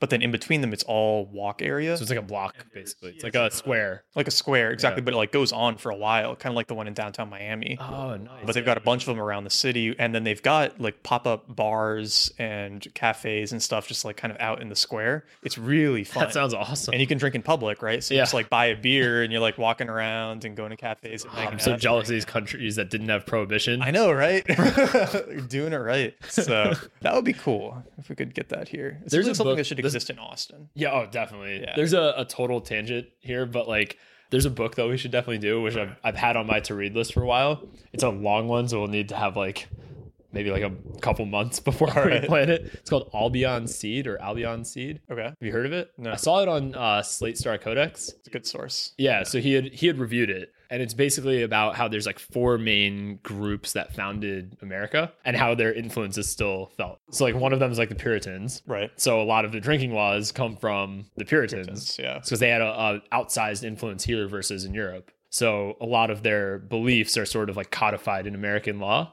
which is like why we have you know a lot of social conservatism, I would say, in America versus in Europe. So that's like one group. Then there's like the Quakers, and there's like Catholics, and then there was a fourth one that I'm forgetting. There was a fourth. I don't know. It was like I don't, it might not have even been four. It might have been five. I don't know. It was something like that about how these like early groups and how it's so both like their how they came here and why they came here, and then how it's influenced America since. sounds good And he said it's like one of his favorite books ever. So it seems like interesting. But I, I bought it and it's like a pretty thick. It's Okay. a thick book. so I was like, it's gonna be a couple month read. We'll- we'll put it on the schedule Yeah. It, well, it just seems interesting because there could be a lot of really cool conversations around like certain things we see every day, like where they came from. I feel like that's one of those things where you read it and then you'll see it everywhere. Right, exactly. That's why I've been wanting to read it, but I, you know, it's a- such a long book. You got to really dedicate You yourself have to, to it, give it some time. especially because we're reading that other really long book right now. we have a lot of long books on right now. I didn't think about that properly when we committed to Sapiens and Homo Deus Yeah. back to back. I was like, and now that we're reading them, I'm like, wait a second, we've got two Homo Deus so far has been a really quick read. oh is it shorter? It's not shorter, but it reads really quick. Like I've probably only spent maybe a couple hours on it, maybe slightly more than that, and I'm like more than 100 pages through. Oh, okay. It, it just moves quick. Because Sapiens moves pretty slow Right. in the middle. Yeah. The beginning starts off really exciting and then it slows down. We'll, Yeah. we'll talk about that next week. Yeah. I'll save it. Save it. Okay. I'm just refilling our wine here. This wine brought to you by uh, none of our sponsors. but if you are a winery and want to sponsor our podcast, just send us some wine and we will give you a shout out. we will. That's an easy sponsorship. That's an we, easy we sponsorship. were nice to our sponsors. Yeah, we're great to our sponsors. Right. So he goes on with the school thing. And so one thing he points out with the discipline with those kinds of ranks and hierarchies is that it gets this double benefit where it not just punishes and puts people in line, but it also provides a source of reward. Discipline can also be the reward. He says, It is the penal functioning of setting in order and the ordinal character of judging. Discipline rewards simply by the play of awards, thus making it possible to attain higher ranks and places. It punishes by reversing this process. Rank in itself serves as a reward or punishment. So, despite all of these ranks and hierarchies being, you know, artificial constructs of the discipline structure, we still allow them to give us a sense of fulfillment and reward. Right. It's like, oh, you moved up a level. Exactly. or You moved like- up a level, you get extra recess time or something, and we see that as a reward when really it's just a removal of punishment, a removal of discipline. How much of that is like just a natural human or maybe animalistic feeling of knowing where you are in the hierarchy? So when someone, I guess, defines the hierarchy for you and you move up a level, you almost can't help but feel good. Yeah. Right. It's I like, think it's a natural thing, right? Yeah. Because we're such social creatures and we're always looking to find out where we are in the dominance hierarchy that we're in, Yep. that any sense of progression within it feels good and rewarding. I always wondered that when I was in like so when I was in a big company, right? It's Mhm. like seeing how much importance titles got. Yeah. And then when you're on the outside of that system, so when you're not playing that game and you're looking on the outside, it's like almost funny to see like wow like people will be like, Oh, that person's an SVP, like Mm-hmm. better be careful, right? like don't email them directly, email their assistant. And it's like, come on, just email them. Like- I've had that realization with hiring for Growth Machine because everyone I've hired has been like, "Oh, what's my title going to be? You know, could I, you know, maybe have this title instead?" it's just And like made up. to me, I'm like, these are completely made up, right? I, but I guess there is like an optics thing There is, yeah. where it makes sense, and like it doesn't make sense to me because I've never worked at a big company. Yeah. But I can see how, especially like if you have a LinkedIn, right, then you don't want to have a VP role and then have like a what's below VP, like senior executive role, like come after it, right? I don't know how this stuff works. Account executive. or Account something like that. executive, yeah, something like that, project manager, whatever, Yeah. right? You don't want that to like come more recently on your LinkedIn because it looks like you got demoted from your last job, right? So. I basically tell people they can make up whatever title they want. May Maybe that will bite me in the future, but it seems I think as you grow, you're gonna as wanna, you like, grow, tighten you that up eventually a have bit. to No, you know. because well, the other thing, and hopefully your employees aren't listening to this because it's a very like cynical way of looking at it. But like someone once told me that like titles are a very cheap form of compensating somebody, Oh, but they feel really good about it. yeah, So like, let's say you give somebody a you know call it like a thousand dollar a month raise. That like doesn't cost you very much, but it also like they're gonna get used to it really quickly. But whereas if you give them that raise, plus you're like, oh, now you're not a manager, you're a director Mm. right? Like to you, that doesn't cost you anything, but like to them, they feel really good for a while, and it's like something they can add to, as you said, to their LinkedIn, and like it's something like they're not going to run around bragging that they just got a thousand dollar raise. But now, when you go from manager to director, it's like yeah, I just got promoted from manager to director. That's a good point. Lets them tell their mom or whatever. you know, Right. they'll feel good, well, also with the cultural faux pas about talking about money, right? You're not going to talk about your salary boost, but you might talk about, oh, you know, I got this promotion. Yeah, from manager to director, or, like whatever. Yeah, so So that was, I mean, that's kind of like what I was telling you about that project at that company that shall not be named publicly, where they were rewarding people on the team with promotions within the team that get no benefit besides a better title and more liability. see right. in that case, I would say all the team members agreed that the game was Exactly. dumb. The team members figured it out. They knew like this is complete bullshit.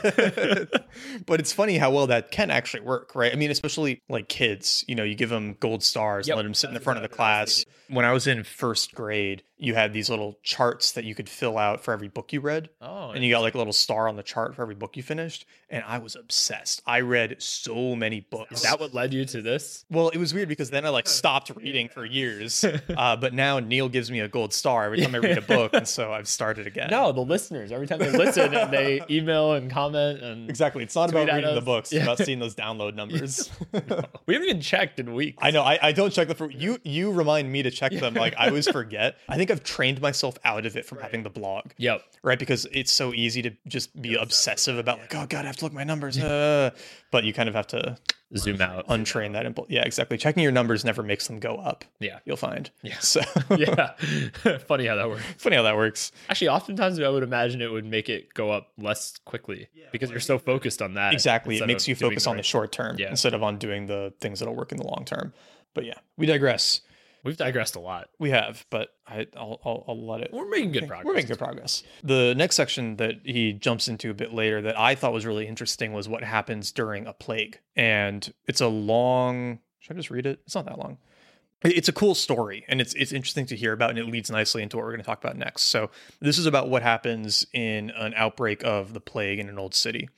First, a strict spatial partitioning, the closing of the town and its outlying districts, a prohibition to leave the town on pain of death, the killing of all stray animals, the division of the town into distinct quarters, each governed by an intendant. Each street is placed under the authority of a syndic, who keeps it under surveillance. If he leaves the street, he will be condemned to death. On the appointed day, everyone is ordered to stay indoors. It is forbidden to leave on pain of death. The syndic himself comes to lock the door of each house from the outside. He takes the key with him and hands it over to the intendant of the quarter. The intendant keeps it until the end of the quarantine. Each family will have made its own provisions, but for bread and wine, small wooden canals are set up between the streets and the interior of the houses, thus allowing each person to receive his ration without communicating with the suppliers and other residents. Meat, fish, and herbs will be hoisted up into the houses with pulleys and baskets. If it is absolutely necessary to leave the house, it will be done in turn, avoiding any meeting.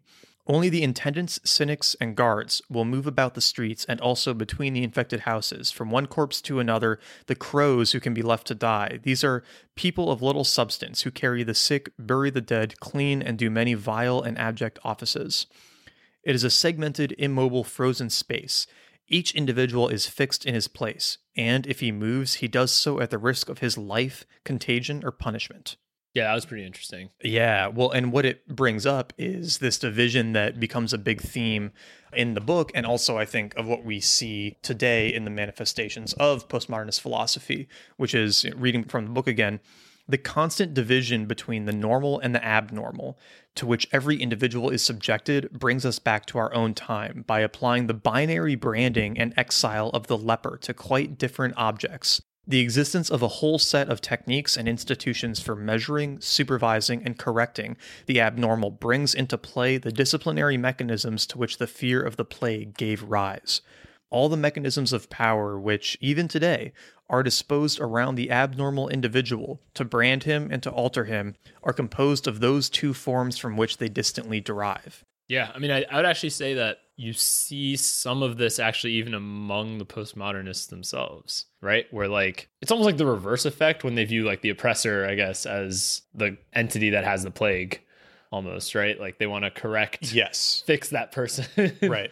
Check their privilege or like, Yeah, I think this is where we see at least Foucault's ideas in this book manifested the most in modern I times. agree. Yeah, Which is, you know, he's calling out that humans have always had this distinction between the good and bad, normal, abnormal, Yeah. healthy, unhealthy. it's like the tribal view, like us and other. Exactly. That was pretty much Hitler's whole motivation. It's like motivation for most genocide, probably Yeah. like war. Uh, we talked about the Black Mirror episode. Even the idea before. of citizens versus like non-citizens, Yeah. or something, right? It's like having those divisions between countries, even Exactly. It's like It's like us versus them. we can go from city to city without getting any immigration permits, but you can't go from country to country. Like why? Right? You know, what exactly is so it's just different? arbitrary geographical arbitrary yeah, breakdowns on borders that have only existed for a couple hundred years. Mm-hmm. right so it's a human construct exactly. basically yeah And Foucault is actually not saying that all of these distinctions need to go away. right He is just saying they exist, right? Which is where, so there's a podcaster, and I won't say I recommend him, but he's interesting. And his podcast is called Unregistered with Thaddeus Russell. okay oh you've told me about Yeah, I mentioned it before. He's an interesting guy to listen to. I don't agree with everything he says, but he is very defensive of the postmodernists because what he says is that Foucault and Derrida don't say what people today say they say. which from this seems Which from like this I kind of agree with. yeah Because all Foucault is really saying is that, hey, humans make these distinctions. which is true and these distinctions allow us to impose discipline on society. And this is all true, right? nothing wrong about that yeah No, and we all do this. And this is where I why I hesitate to say that like the far left social justice warrior camp, I wouldn't call them postmodernists. I would say they're like postmodernist influenced, right? yeah Because I can see how you take this idea and then you say, "Oh, all divisions are the result of these artificial power constructs and who are you to decide what is normal and abnormal? Therefore, your power is meaningless and we need to throw it all off and like degrade or you know dissolve any sense of normal and abnormal right And that is not what Foucault is saying. But you can see how somebody gets there Right. from this. It's kind of like, you know, Nietzsche was not a Nazi. I was right? just gonna go there. Yeah, that's like exactly the example I was thinking yeah, of. Yeah, but you read Nietzsche the right way and you can see how it leads to Yeah. Nazism, right? yeah, but it's not that. So, but to call Nazis like Nietzscheans. Nietzscheans, yeah, yeah, would that be wouldn't wrong. really, yeah. it wouldn't make sense. right. So, and, and that's why I think it's interesting to look at the philosophy as opposed But that's to. why you. I mean, this is zooming way out, but you. This is why you read the direct sources. yeah, exactly. This is why, like, you don't read the the like muddled version or what you hear from ideologists. Right. Like, you just go to the straight source, and it's usually not what you are led to believe that it is. Well, Yeah. and I think it, it is a fair thing to say that most of our divisions of normal and abnormal are just like artificial societal constructs, right? And there's a lot of things that we think are normal now that we would have thought were abnormal 100 years ago. And there's a lot of things that we probably think are abnormal now that we won't think are that not normal Right. in 100 years. yeah. And that's, you know, that, that's like a hard thing to argue with. even like less zoomed out than that, the idea of like working from home by yourself 30 years ago, I feel like would have been insane. Yeah. You could be like, how do you even do that? Right. You're not going to an office every day? Like, what? That's not even possible. Right. But now it's like, not weird to go to an office, but it's like definitely not weird to work remotely. That's like totally normal now. Well, but I mean, I think even sticking to the distinctions that I I don't know what to call them, right? But like far left will now make from the postmodernist influence.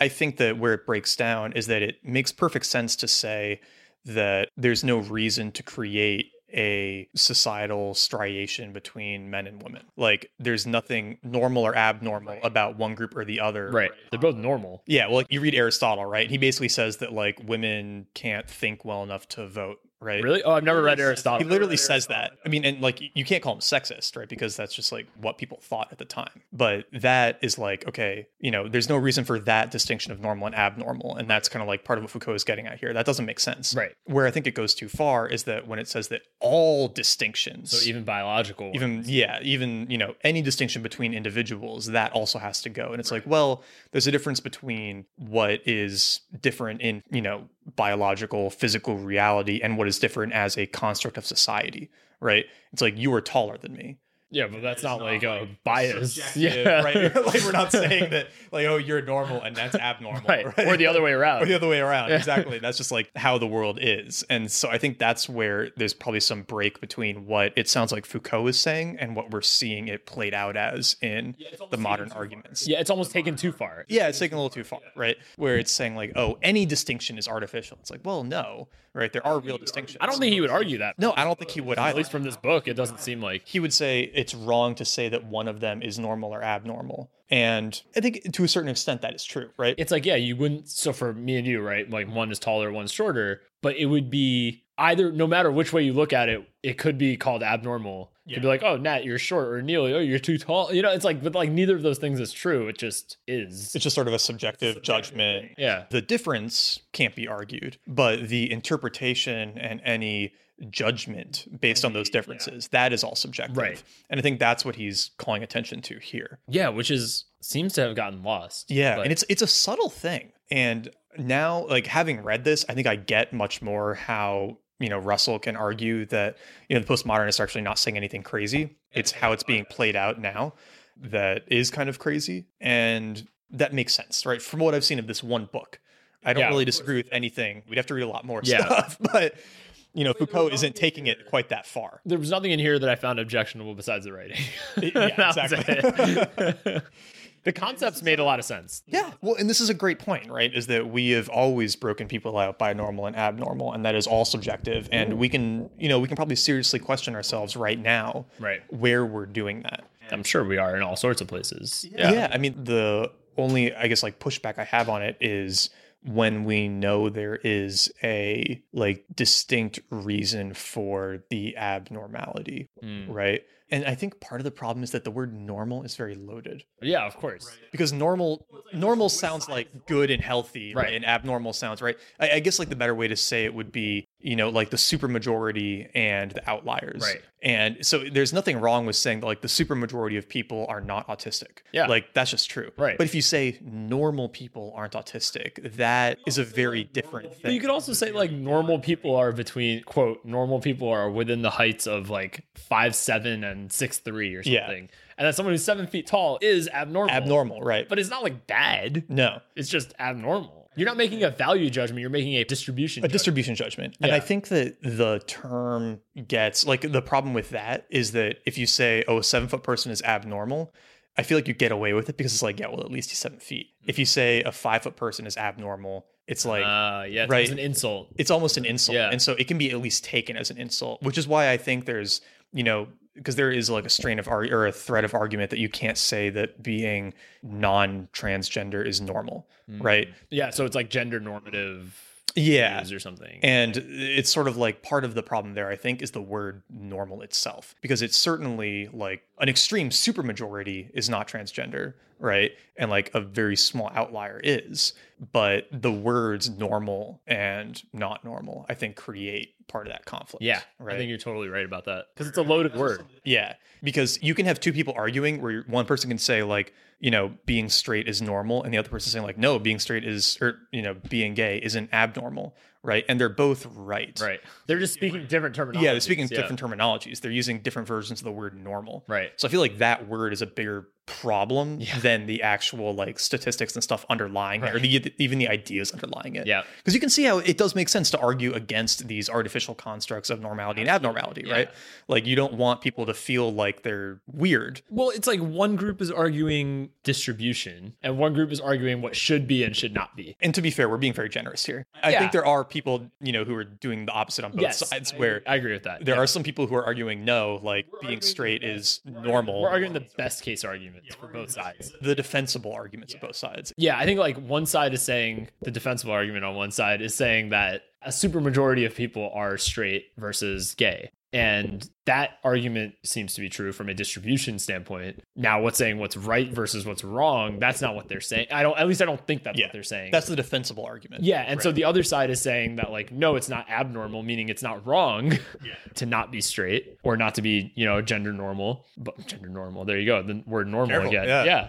But it's weird how Mm. that slips into like the words that we use. Yeah, but I think it's a weird word. Like the word normal, when you really dive into it, it's like there's almost two ways to take that word. And Mm-hmm. that might cause this miscommunication almost. Well, and the use of words is like so interesting too. And also how words shape your thought. Exactly. Well, that's what I was going to say is like the I think most of the abortion argument comes down to word choice, right? It's really just when you decide a human life begins. Yeah. But if somebody is pro choice, then they see anybody who is against abortion as being anti women's choices. Right. Or women's rights. in yeah, general, women's rights. But if you're pro life, you see anybody who's in favor of abortion as being anti life, right? Right. pro murder. Yeah. And so to both of them, it's easy to be really like militantly angry against the other side because of the words you're using to shape your ideas around that belief. Right. And so that's a hard thing to get out of. So And you're almost talking past each other at that point. Yeah. Because you're not speaking the same language. When you use a word, you're not using, like, the other side isn't thinking that you mean the same thing. right. Yeah. Words make a huge impact in these arguments. It'd be easy to have a long fight with somebody where you're saying, no, you know, being straight is normal. And they're saying, no, it's not normal. Right. And then that person saying, like, well, no, obviously it's normal. Like, look around you. And they're like, no, like, that doesn't mean it's normal. Right. Like, well, what do you mean it doesn't mean it's normal? Right. And they're both right in, you know, their own interpretations of the word. So, Which takes us back to a postmodernist. well, idea. yeah, which is a very postmodernist idea. It- it- not just your interpretation of the world and everything, it's like your interpretation of language. Yep. But that also, I mean, so that brings in another difficult These are some argument. strange loops here. yeah, These these are are some- strange loops. Uh, Shout out, go to Lesher. Shout out, go to Lescherbach. A- And I think this is one of the hard things about postmodernism too, is that it treats language as very kind of like its um, meaning is interpreted by the receiver, whereas we kind of have to treat language as its meaning is created by the speaker. Yeah. Because in sort of postmodernist language, it's your interpretation of a word that matters and that is quote unquote the truth for you, right? Postmodernism in general is kind of against the idea of a universal truth. So it's what you think the truth is that is the truth for you. Right. That doesn't work with language though for the reasons we've kind of just given because you can interpret normal very different from how I interpret normal. Yep. And if you get offended because you have a different interpretation of normal than I have of normal, that's not necessarily my fault, right? Yeah, you just have a different. I just have a different interpretation. Yeah. But if you think that truth is what is subjectively true to you or subjectively offensive to you, then you can make anything offensive or bad. Right. And that's what we're seeing in the UK right now, right? Where people are literally getting arrested for making offensive jokes. And the person making the joke, I saw that. Yeah. they don't think it's offensive. or like they think it's edgy and funny. Yeah. But, you know, if you have one bad person in the audience and they get offended by it, then they say it is an offensive joke. Right. But what makes it an offensive joke? Is it the fact it's- that it's like- you it's were the burden offended? So Or? it's it's like is the burden on the speaker or the receiver? exactly. And And I, I mean, I personally think that it's on the speaker, me too. right? Yeah. And if a listener gets offended by something, that's kind of on them and their interpretation of the world, right? Because you can't have a world without offense, right? I'm It's, sure we've offended people on this podcast. oh yeah, I before. hope so. I mean- but it's like you can't, you don't have a right to not be offended. Is the Stephen Fry quote? Is it Stephen Fry or is it Hitch? I think it's Hitch. Is that you don't have a right to Yeah, he was like, you don't have a right to not be offended Mm. because you can't have free speech and freedom of offense. Right. They're diametrically opposed. Yeah, I mean, I remember, I don't know where this was, but I definitely heard at one point in time, like Ron Paul said, we don't have the freedom of speech to talk about the weather. That's Yeah. like not why it exists, right? It exists for offensive speech. Like it exists to protect speech that somebody might find not appropriate. especially the government Yeah, or exactly. a ruling elite. If you're just talking about the weather, like you don't need a law or an amendment protecting free speech, right? Yeah. If, it's, if you're just talking about totally acceptable to every, oh, it's going to be sunny tomorrow, like you don't need free speech for that. Yeah. You can say that in China. like, it doesn't matter, right? But like in America, you can talk about like not liking Trump and it's fine. But in, you know, some other places in the world, you can't. Or, you know, like you're saying in the UK, even, which we all tend to think about as a free society, might not be, you know, as free as what. Yeah, I didn't realize until Neither did what's I. been happening in the last few months. That, When I heard Germany too is a very interesting place because they have so many like anti-Nazi laws. oh yeah, Yeah, it's another weird place where like the right intentions were there, right? They like obviously, um, and I'm sure like when there were actual Nazis still alive, like a lot of them, it would have been advantageous to prevent people from using Nazi propaganda. But now it's kind of like there's not too, I mean, not, most of them are not alive anymore, but they still have a lot of those laws on the books. So like certain types of speech you can go to jail for. So it's like truly not free speech. But we tend to, at least I think of Germany as a free society as well yeah. but like it's a very different interpretation than America. Um, yeah, I think we probably have the most extreme free speech laws, at least among Western countries that I know of. Probably yeah, up there at least. Yeah. I- and I didn't realize that until mm, some of this stuff started happening, and it's kind of crazy to think about that. Yeah. Like going to, especially, I mean, partially with what we do, Yeah, right? Where it's like it feels like V for Vendetta, where you know Stephen and that's Stephen Fry, right? He goes on the TV show and he's just like shitting on the prime minister or whoever, and then he gets like blackbagged in his home, right? Yeah, And you know we're obviously not at that point, but that's No. a scary thing to imagine being possible. yeah. Which is why I think I think we were talking about this maybe at one of the brunches or something we were at. It was like it's weird that you have to defend the idea of free speech in America right now. Like there are plenty of people who don't like the idea, Well, college campuses, have you Right. seen those That's exactly where I was charts gonna go. of declining support for free speech on or where it's like campuses? they'll say we like free speech unless you say something offensive, which is like, Yeah. well then it's not free speech. Like, you've definitely seen that, right? I've definitely seen tweets Yeah, I've about seen that those from too. colleges saying that, yeah, we support you know free speech except in cases where it's offensive. Yeah, well, those those tweets that are like, "I support free speech, but if you're gonna say that you know X, Y, Z, then you're a Nazi," right? It's like, Right. What? Which I I actually like what a lot of soldiers usually say about like, or even like, okay, this is a great example with the whole Colin Kaepernick thing about kneeling during the, the national anthem. Like a lot of soldiers would say like, uh, or like people were tweeting and a lot of soldiers were even saying like, if you, uh, I may not agree with what you're doing, but I'll defend your right to do it. That's the right mentality because it's like you don't have to agree with what the person's saying, but it's in their right to say it, even if it offends you, right? Like it's not your right to not be offended, like, as you said. Yeah. And that gets lost. I think people are thinking that that's a right. Like it's your, not your right to not get offended. Well, and honestly, I think a big part of it is, and I hate to like harp on this demographic all the time, but and it's it's different know- from my normal. No, it's different from my normal white. It's normal from my different demographic. I'm shitting on now. It's I'm not sh- the Middlebury. no, no, no. Okay. this is I'm shitting on the upper middle class white kids who feel like they need to defend every other race and Oh, yeah. like minority, right? This is related demographic. It's a related demographic, but that's whenever you see these like walkout protest things, it seems like it's a huge group of, you know, white kids in college who are saying like we need to protect black people from being offended, right? And it's like, I mean, maybe that's a good thing, but it seems weird that they feel like they need to patronize every other minority and well, my theory on that is uh, virtue signaling. Yeah. There's a lot of virtue signaling there. and that's where it gets like really crazy is okay you know like what like, i don't want to be directly offensive to people right if we No. if we say something in a conversation that offends somebody listening you know tangential to us i don't care about that because that's going to happen but if i offend somebody to their face like i want them to tell me but if i say something and somebody else standing next to me steps in and is like whoa that's really offensive you know to that person That's third party. So yeah, the separate. It's like okay, that person can tell me if it's offensive. Right. Like they don't need somebody to take care of them. Right. They don't need you to like watch guard or watchdog them.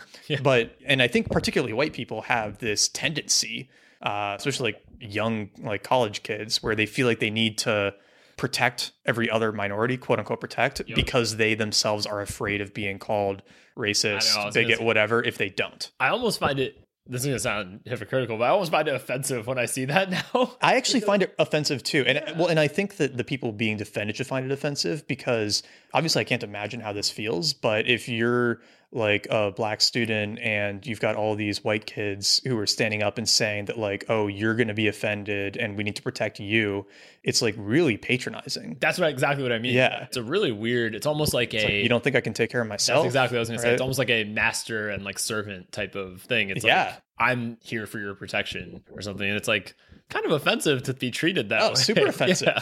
So it's weird that that's become so normal. yeah. And I mean, it really all does come back to what we're talking about here, which is this difference between intentional and extensional language, right?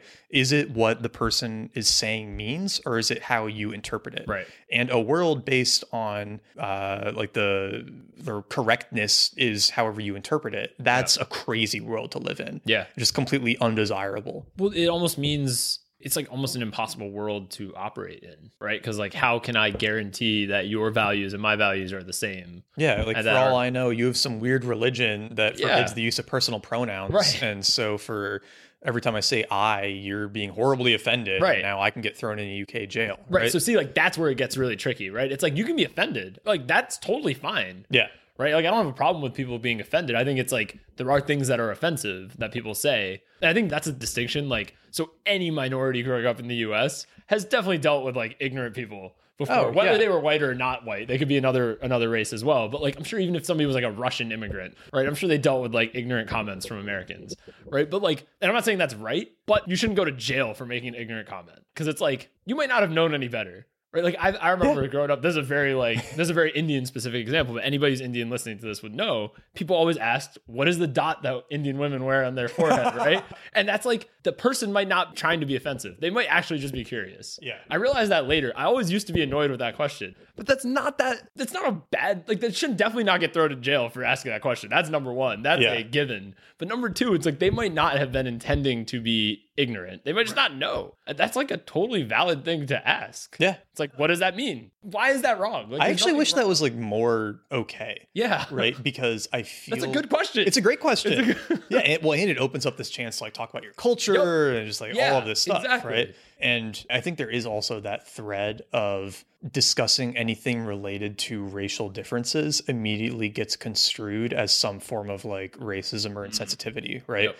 Where it's like I even I feel a little I've trained a lot of it out of myself, but even the fact that we are talking about race right now, I still feel a little weird Yeah. about it, right? Even though we're not saying anything offensive, there is that element of any discussion of race is inherently offensive to some people, right? To even call any attention to the fact that there are differences between people is offensive. What's weird? Okay, this is we're obviously now deep into this like modern postmodernism Well, no, thing. but I- right? I Like, think it relates to it. here, it too. does. Yeah, yeah, yeah. But but where I was going with this is like so the same people who don't want to talk about race or think that talking about differences in races are, you know, is offensive. That's like, you know, one group. But that same group seems to believe in cultural appropriation being a big problem. Mm. But like Yeah. that means that there are differences between cultures. If Exactly. you're going to believe in cultural appropriation. So like I don't get how you can simultaneously hold both beliefs coherently, but it could just be they haven't thought that deeply into the underlying philosophy. Cuz like those seem to be diametrically opposed. No, I, I think they are. And I think those contradictions are common. The other one that I've heard get tossed around a lot, and I'm, I'm going to mess it up, but it's basically that, like, you have to not assume anyone's gender because their gender is fluid, but also people who change their gender are that gender now, right? It's a complete contradiction. It doesn't really make sense. Right. But But wait, but logic is a patriarchal. yeah, exactly. Well, and that's where it construct, gets so- really crazy is that Yeah. there is that camp too, which argues that any use of like logic and rationality for a point is like a symptom of the patriarchy. And that's one that I just don't see in here. I have no idea where that comes from. No. I mean, maybe it comes from Maybe there's something in Derrida about that, Maybe. but nothing in Foucault would suggest that he is against reason. He seems fairly rational, actually. He seems like he lays out the point in a logical, progressive, rational way. Yeah, I would love to have like a glass of wine with this guy. Yeah. He seems like super interesting, thoughtful, potentially over verbose guy. He's here in spirit. Yeah, no, I mean, He's it here. doesn't seem That's fair. unreasonable. and I feel like from reading this book, he would almost be more in the Jordan Peterson e Yeah, I was Camp. thinking that. Yeah. and like maybe we're projecting, but I can imagine him seeing this or like, you know, having these thoughts and then showing up today and being like, whoa, guys, you took this way too far. Right. Yep. Probably like how if Nietzsche showed up in the Nazi times. he- Yeah. I'd be like, come on, guys, this is not what I meant. you need to calm down. yeah, but I guess that's probably uh maybe a lot of philosophers have that issue where like their ideas get taken much further past the conclusion that was drawn. Well, I feel like even Marx, you Yeah. know, towards the end of his life, he kind of recanted some of the earlier like Das Kapital, Mm. pure socialism work, right? And I bet if he showed up in the Soviet Union and they were like taking away, you know, the best farmers and shipping them to the gulags, Right. and everyone was starving, he'd be like, "All right, guys, like this is clearly not not what I wanted here. I mean, come on." And I think there must be a confirmation bias compounding whatever element to some of this stuff where you get into it and then you get pulled to the extremes just by like this sort of like virtue signaling element where if you're not okay with the more extreme person then you seem like the bigot in the group So right what I was going to actually ask the audience right now is if there's something we're missing about these arguments, I'd be very curious to hear about it Mhm. because I wonder, I really wonder if people who actually think about these arguments are or who bel- you know per, supposedly believe in these arguments, right? Wonder if it's that symptom that you just described that they're scared to seem like the bigot in the group. So what I'm worried about, is not worried, but what Yeah. I'm curious about is if like a lot of people are almost just virtue signaling to each other, but none of them actually believe what they're virtue signaling for. Like they all think everybody else is going to think that Oh. I'm the the bad one if I call this out. yeah So I'm wondering how much of it is like that type of group thing, but I could be totally wrong. Anyway, I'm just really curious if there's something we're like missing about this argument. I would really like to hear it. I do think there is that element of it though, where it's kind of like a cult, where you kind of hang out in the cult and you go along with it because you've got some friends or whatever, and then you know after a little bit of time, the cognitive dissonance kicks in, and then you kind of feel like you have to believe it. But there's really only one or two people who originally believed it outright, and then everyone else It's just a group dynamic. yeah, it becomes a group dynamic. You know, you take in some like outcasts in the beginning and they form your initial circle because Mm. they need some social acceptance. They'll go along with it. And they become, you know, like true believers from cognitive dissonance. Then it slowly grows the group. And, you know, this is, I'll just say it. I mean, a lot of the most postmodernisty like kids you see on college campuses, they're outcasts. And Mm. you can sort of tell. It's like, it's not the popular kids who are, you know, getting really riled up about all this They're stuff. part of the hierarchy. Yeah, exactly. It's like you get attracted to this philosophy if you're kind of a loser, right? For lack of a So better why term. is it so common on college campuses, you think? Because that's an interesting thing I was wondering, but I've never really got a good Yeah, answer. That's a good question. Personally, I think it's like once you've been part of the real world, for lack of a better way of putting it, you start to see that like why some of these things exist. Like there's an Yeah. unequal distribution of ability. That's like for sure true. Right. And you see that like the minute you start working. Right? Yeah. There's like some people who are great at it, some people who are okay at it, and some people who are not so great at it. And it's like not anybody from the top imposing that, you know, it's just that's just sort of what is.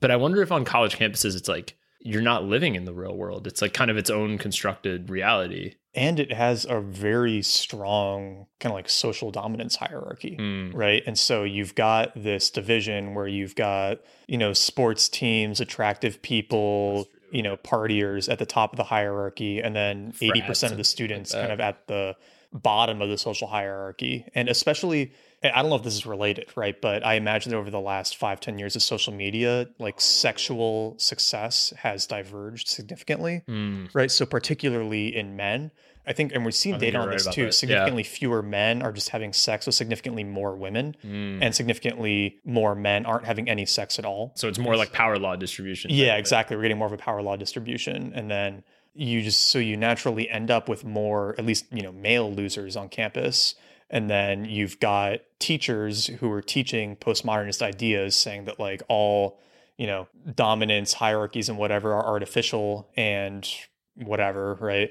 And then you like join a group because you like want a social outlet and it's like a you know for change group and you get publicity or whatever right and you feel you're doing something Right. contributing to something you're part of a, a tribe a group and Yep.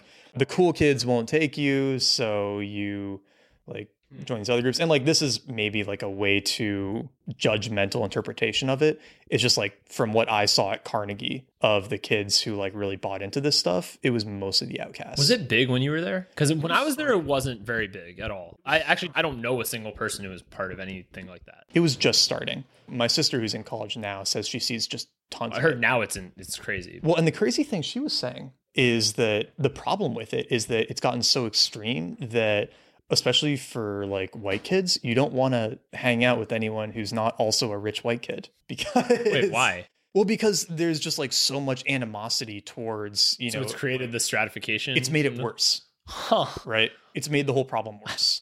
Because if you're around somebody who is not the exact same like race and background as you, You don't know what you can say. you're constantly afraid Yeah. that you might say something offensive and then get like called out and yelled at, which is you know obviously the exact opposite of what I feel like we. we're I going for. feel like we grew up in a almost. A, I know it's not that It's long. weird. It's totally we're not different that world. we're not that old. no, but it's I only like graduated a few years ago. Yeah. like but in that time, it's really taken over. I mean, when I was in, I mean, maybe this is gonna offend some people, whatever. But when I was in high school, I feel like my friend, so my friend group was all sorts of people. We had some white people, we had some Hispanic people, we had some Indian people, some Middle Eastern people, some Asians, you know, all sorts of people.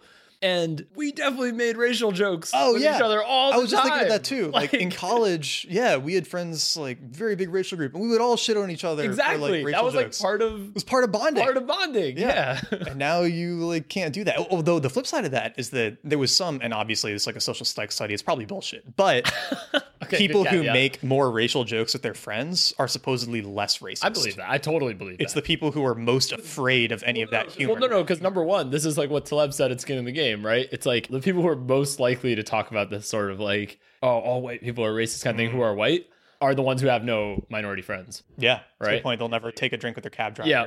Well, and honestly, it kind of reminds me too of like the you know hyper conservative Republican Congress people arguing you know hardest against gay rights that are like buying male hookers. Yes, Right. exactly. Because it's very easy for that person to imagine that everybody else is also racist because perhaps they're racist themselves. They might be. yeah. So it's the same thing. It's like the people who are arguing hardest against gay rights maybe are like they're trying to hide the fact that they are also gay or at least they're bisexual. Yeah, well, it, it was that. Plus, they were brought up in Yes. like a household that was super against it, so they're fighting against it because of their own urges, right? You're right. That was a weird thing. I always wondered that too. It's like Wait, you and always- actually, so this kind of makes sense. If you're a white person and you think that seeing any difference in race is bad, and you see differences in races, oh, you think you're doing something? you Ah, think you are doing something wrong, and so you have to project that you are not a bad like a person. guilty conscience kind of. Exactly, guilty conscience type of thing, all these actions, which would explain why you see so many white college kids doing it. I still don't get how you can simultaneously believe that all racial distinctions are bad, but then also think cultural appropriation's a thing. Because Yeah. if that's a thing, that means there's no racial dis-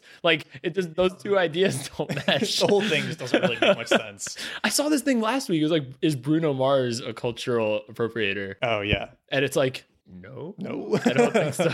like, I don't know, man.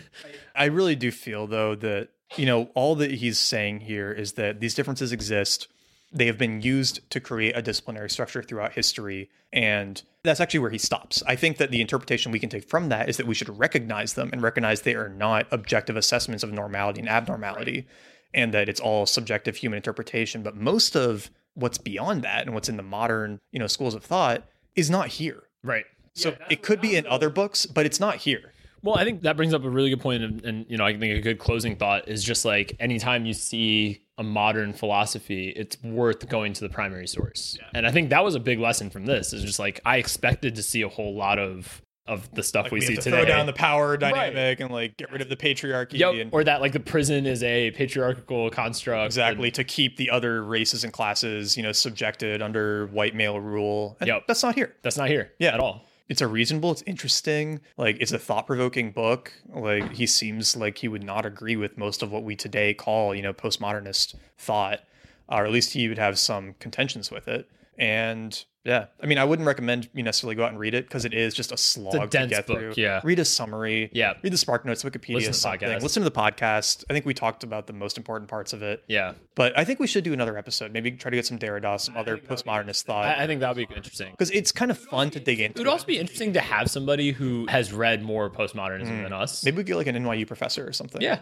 that could be interesting. that'd be fun. Just to like, I'm curious what somebody who's dug really deep into the philosophy would say about some of this. Yeah. Because like, I wonder if somebody who's honestly dug really deep, if we bring up some of these distinctions, they might agree with us. They might be like, oh yeah, this was never in the text, but it's been a projection of what someone has said. Or maybe there's text that we just don't know. Yeah. That we're missing. Maybe he wrote like an essay at some point that was different, or you know, it'd just be an interesting conversation. Good to explore. Some wine. Yeah, someone. Yeah. All right. cool. With All right. that, we need to give very quick shout outs to uh, Perfect Keto, perfectketo.com slash think for all your keto related needs. Kettle on Fire for some delicious bone broth, Kettle on beef Fire.com. and chicken, kettleonfire.com slash think, and Four Sigmatic, foursigmatic.com slash think for delicious mushroom coffee, adaptogen blend coffee, Ooh, yes.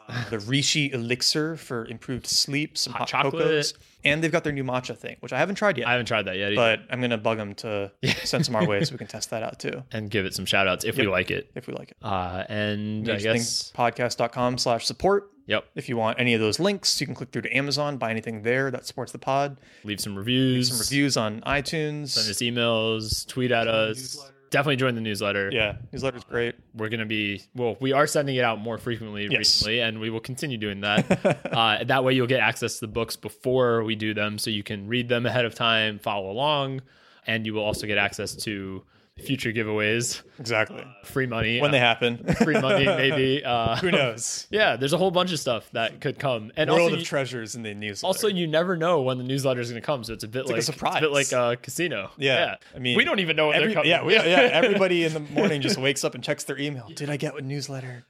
No. Okay. Maybe tomorrow. maybe tomorrow. Yeah, Yes. So keep and uh, pining away. We'll be back soon. we will be back soon. More wonderful things to make you think. Okay, that is the wine talking now, Nat. All right. all See you. right. On that note, uh, see you guys next time. See you next week.